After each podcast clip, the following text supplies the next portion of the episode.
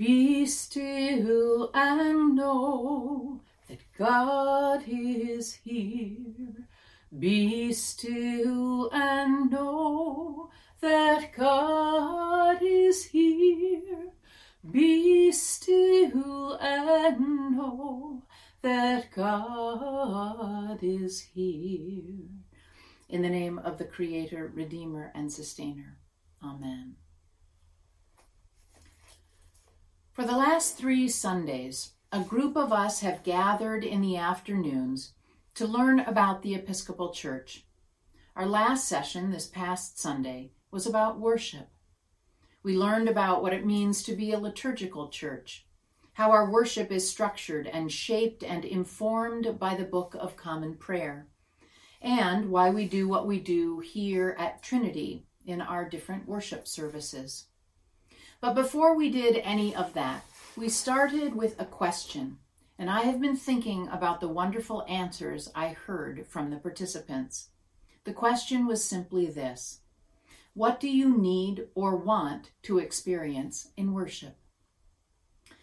The answers included things like this to feel welcomed, to be comforted, to be reminded and stretched and challenged and encouraged, to experience an invitation to connect, to understand more about love, and to come as I am and then leave changed or transformed in some way.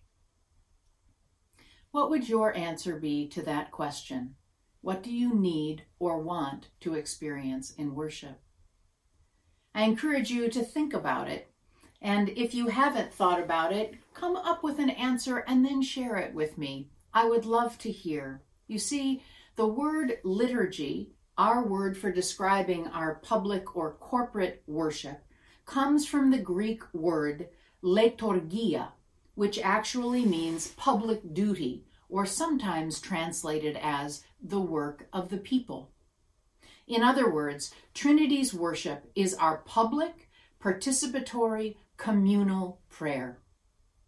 It is our community's expression and response to becoming beloved community, to lean into what it means to follow the way of love, to learn about and engage and wrestle with the Episcopal tradition that we have inherited, and perhaps most importantly, worship is about becoming a church that looks and acts like Jesus.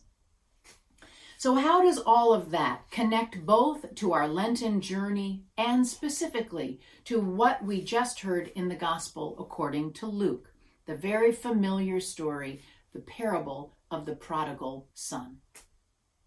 During these five Sundays of this season of Lent, leading us up to Holy Week, followed by Easter, we have embraced the theme of Made for Goodness, taken from the title of a book by Desmond and Mpho Tutu.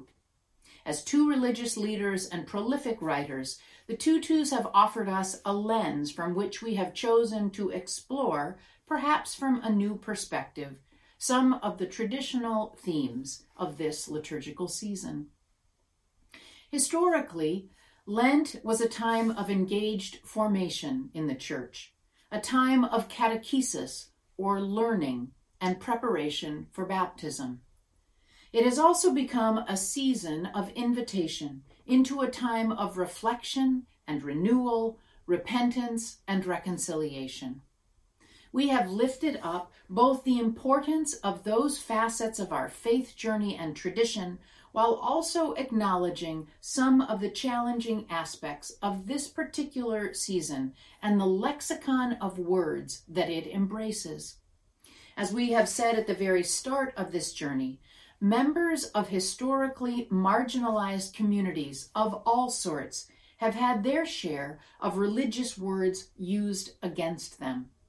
Words like sin and guilt, repentance and shame and judgment have often been weaponized and jettisoned at us, doing horrific and heartbreaking damage to the landscape of our souls. So, we have approached this season of Lent with intentionality. we have been seeking to balance both the richness of Scripture and the beauty of our ancient liturgies alongside with our yearning to connect deeply with God's love and the call to be remade in the image of God's goodness day after day as we follow Jesus. It might not surprise you to hear that the Tutus love this parable we just heard. And it's a good thing, let me say, because it is one that I have often struggled with. The Tutus describe the parable of the prodigal son as a beautiful example of what they call perfect love. They write, What is God's perfect love? How can we emulate it? Because none of us have mastered perfect love, it is almost impossible to conceive of such a love in God. Perfect love is not an emotion, it is not how we feel, it is what we do. Perfect love is action that is not wrapped up in self regard, and it has no concern with deserving. Instead, perfect love is love poured out. It is the self offering made out of the joy of giving. It requires no prompting, it seeks no response and no reward. God's love is perfect because God always and only performs acts of love.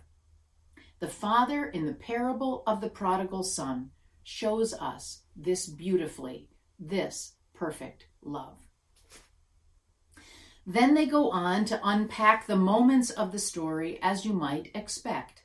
God, in the role of the father, responds with this kind of perfect love towards both his sons from beginning to end. And while I have absolutely no quarrel with this effusive and generous description of perfect love as a poignant aspiration, I still struggle with other aspects of the parable. Let's start with the moniker most common for this passage the parable of the prodigal son. What's that all about? I actually had to go look up the word prodigal because when it came right down to it, I realized I wasn't completely sure what that word meant. Do you know what it means? I found two definitions. First, spending money or resources freely and recklessly, wastefully extravagant. And then, having or giving something on a lavish scale. So, okay, I kind of get it. The younger son, after demanding his inheritance, leaves home and squanders his inheritance recklessly until he is penniless and hungry and comes crawling back home. But is that really the main point of the story? Enough to warrant naming the parable that way after him? That's always been a little bit confusing. And then there is the traditional interpretation that I would describe as giving in to the temptation of reducing the brothers into caricatures and stereotypes of what I believe is a false and therefore unhelpful dichotomy of choice. Some have described the younger brother as the let your hair down, throw caution to the wind, live and let live brother who finally learns his lesson and comes home and the older brother then as the stoic, calculating, never spontaneous, always duty bound brother who's never taken a risk in his life. The problem with those caricature descriptions is that they keep the brothers separated from themselves in the story and separated from us, making it hard for us to really understand that there might be a part of both of those brothers in us and something for us to reflect on deeply on our own journeys. And then my third problem or struggle with this parable is simply the unavoidable anthropomorphic male dominated language. In other words, every time I hear biblical stories that so directly assign or assume human and male attributes to the divine, and in this case, there is simply no way around the father of these two sons in the role of God. I have to do some mental gymnastics to find a way to hear the power of the text with an open heart. This is not a struggle for everybody, I know, but if you also wrestle with language that preferences this style of writing, I get it. And I think that it is worth navigating our way through to find the depth and meaning offered by these sacred texts. So, in light of all of that, where does this leave us today? What happens when we pull together these seemingly disparate parts and pieces? Our work first to create a worshiping community that looks and acts like Jesus. Our Lenten theme of being made for goodness. The Tutu's description of perfect love. The awkward use of the word prodigal in the title of this parable. The temptation to succumb to a false dualism as if the brothers don't embody important elements in each of us for the story and finally, the stumbling block for some of us by the language and the imagery used in the telling of this parable. Well, here is one possibility the tale of the prodigal mother. Once upon a time, there was a mother who had two beautiful children. Over the years, her children grew up and grew apart, but she loved them both like a lioness loves her cubs. They tested her year after year, pushing and prodding, but she was fierce in her love and care. No matter what they did, she was always there. She mothered them in a way that saw the goodness in them, even when they couldn't see the goodness in themselves. The younger child was tormented by inner demons and acted out of pain and fear, rejecting the love of everyone around them. The older child was loyal and quiet, yearning for connection and belonging, but too afraid to reach out to their sibling, who was aloof, if not angry, all the time.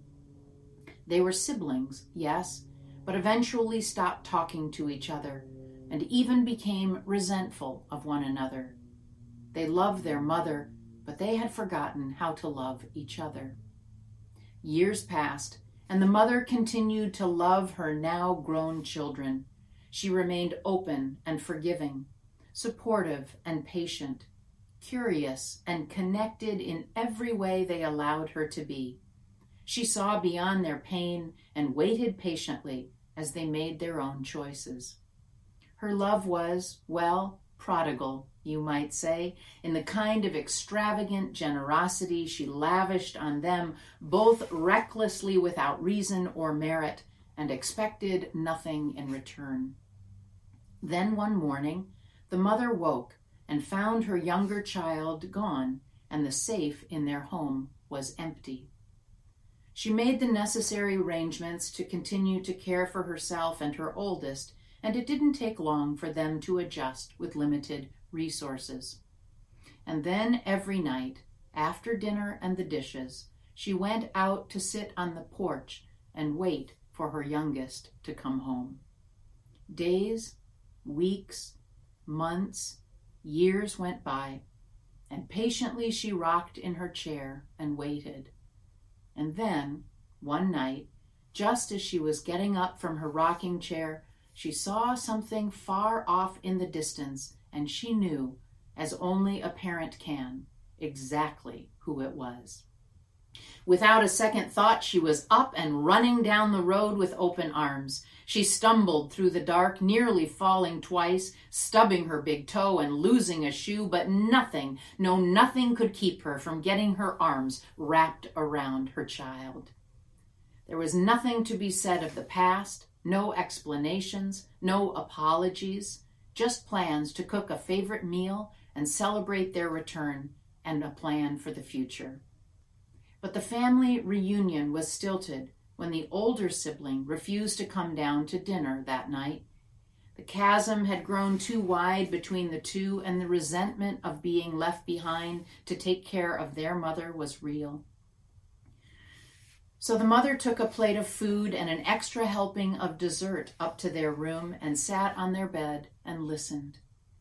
When they had finished explaining how upset they were and how resentful they felt after doing everything right, the mother took them in her arms and said, You are always with me, and all that is mine is yours. And we will always celebrate you both without exception. No matter where you go, no matter what happens, no matter how lost you may be at times in your heart or in the world, you will always be loved, welcome, and wanted here. May it be so.